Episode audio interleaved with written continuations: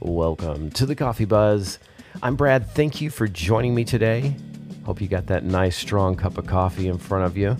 Um, man, I just keep seeing good things about what coffee does for a person. You know, they say that it reduces the risk of diabetes, uh, heart disease, stroke, even dementia. But uh, this latest article was a little alarming. It said uh, some parents are sharing their coffee with their kids.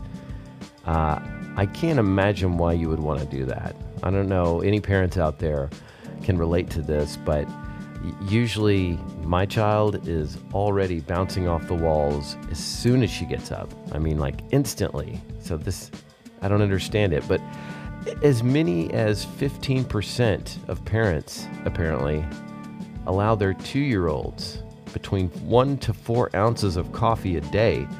fifteen percent sounds really high. I don't know where they got this number, but clearly somebody is doing it. But yeah, it's a bad idea. Apparently, you know, it can lead to all kinds of bad things for kids. Just that that boosts their heart rate.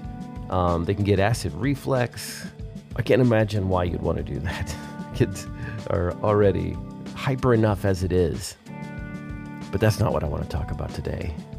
I want to talk about Prince, the musician, the man. And uh, I don't know, is it too early in the morning to talk about Prince? I don't think so. So here we go. I saw this video on a TikTok the other day, and I thought I knew a lot about Prince because, you know, I'm a child of the eighties. nineteen eighty-four, I was in the fourth grade, and Purple Rain came out, and I was blown away. Nobody sounded like this guy. And it wasn't until I watched this video that I had an even bigger appreciation for him. Um, I know that, or at least I had heard, that he had just an amazing catalog of songs that are unreleased. No one's heard them to this day. But I had no idea the intensity of his work ethic until I, I saw this post. You know, back in the day, you uh, you had to rent studio time. You know, it's not like it is today where you can just, you know, buy yourself a, a Mac down, you know, and get a GarageBand or get yourself a P C and, you know, download Audacity and just start recording. It wasn't like that back in the eighties. You actually had to pay expensive studio time. And so he developed this method where he would work super fast. Uh, he did most things in one take, which kind of freaked people out. Some producers couldn't even keep up with his speed. And some of the studio musicians he even worked with, you know, they would do a take and he uh, would, or they would tell him like, I, I think I can do that part better. Let's, uh, you know, let me, let me go back and try it again. And he's like, no, no, no.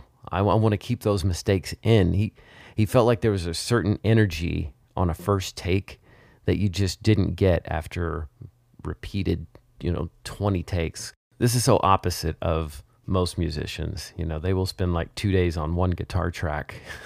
And I think, you know, there's something to be said for that, but I kind of like the Prince approach of just going in, blazing through it, and keeping that first authentic, raw take. Um, I was very surprised to learn that he was not a perfectionist in that way, that he, he kept the mistakes in. And I think that's one of the reasons that he was able to work so fast. But there was a period of like five years where he would record one song a day. He would write it. He would, he'd show up with lyrics written down, you know, and he would play all the parts. Um, he would mix it. He would pr- produce it, have an end song by the end of the day, which is like almost two thousand songs just in that five-year period. And the guy just did, and he was just living, if he wasn't asleep, he was making music.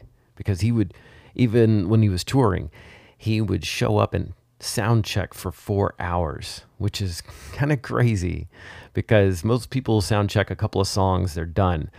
But he would play for four hours, take a break so that the crowd could come in, and then he would play his regular show.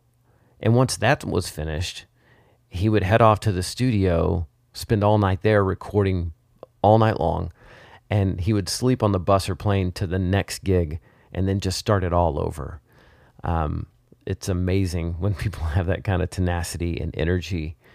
And I think this approach works um, because one of the YouTube channels that I follow, Aaron Doughty, he loves to tell the story about he was selling shoes at Nordstrom's for, for years, doing quite well for himself. But you know how it is when you've got one of those jobs that you're just not satisfied with. It doesn't scratch that, that itch that you have. And he was really into the likes of like Ralph Smart, Teal Swan, some of those YouTube channels. And so he decided, you know what, I'm going to do this. And I am going to record one video a day. And I'm just going to keep going. And, you know, now he appears to be doing quite well for himself. And I just wonder, you know, is there something to this?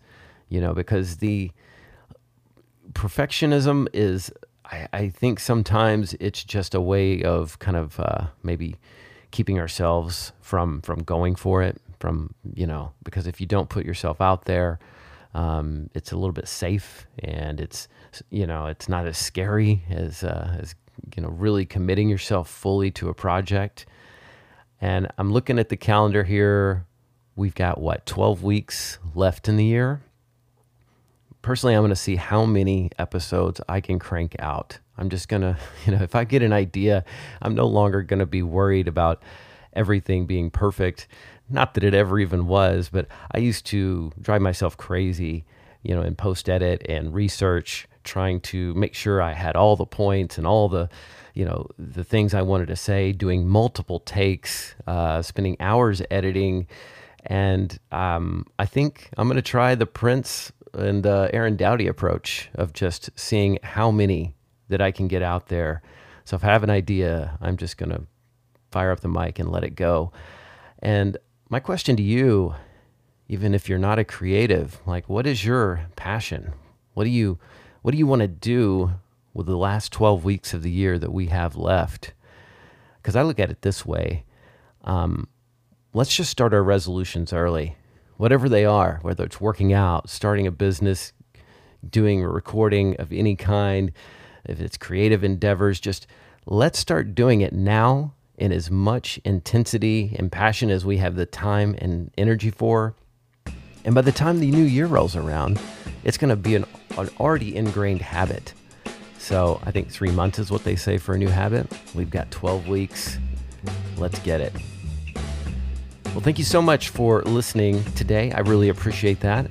Please check the show notes. I'll uh, I'll drop that link for the TikTok video that kind of uh, inspired me to do this Uh, episode, and I, I think you'll get a lot out of it. It's very uh, entertaining. I didn't put in all the details on it, so you definitely have more to check out there. I also have all the ways that you can find me, the coffee buzz podcast dot com, on the social media, the Coffee Buzz P C, and I've also got some great uh, playlists. Maybe I'll even throw a uh, Prince playlist in there for, for good measure. But anyway, thank you so much, and I'll talk to you next time.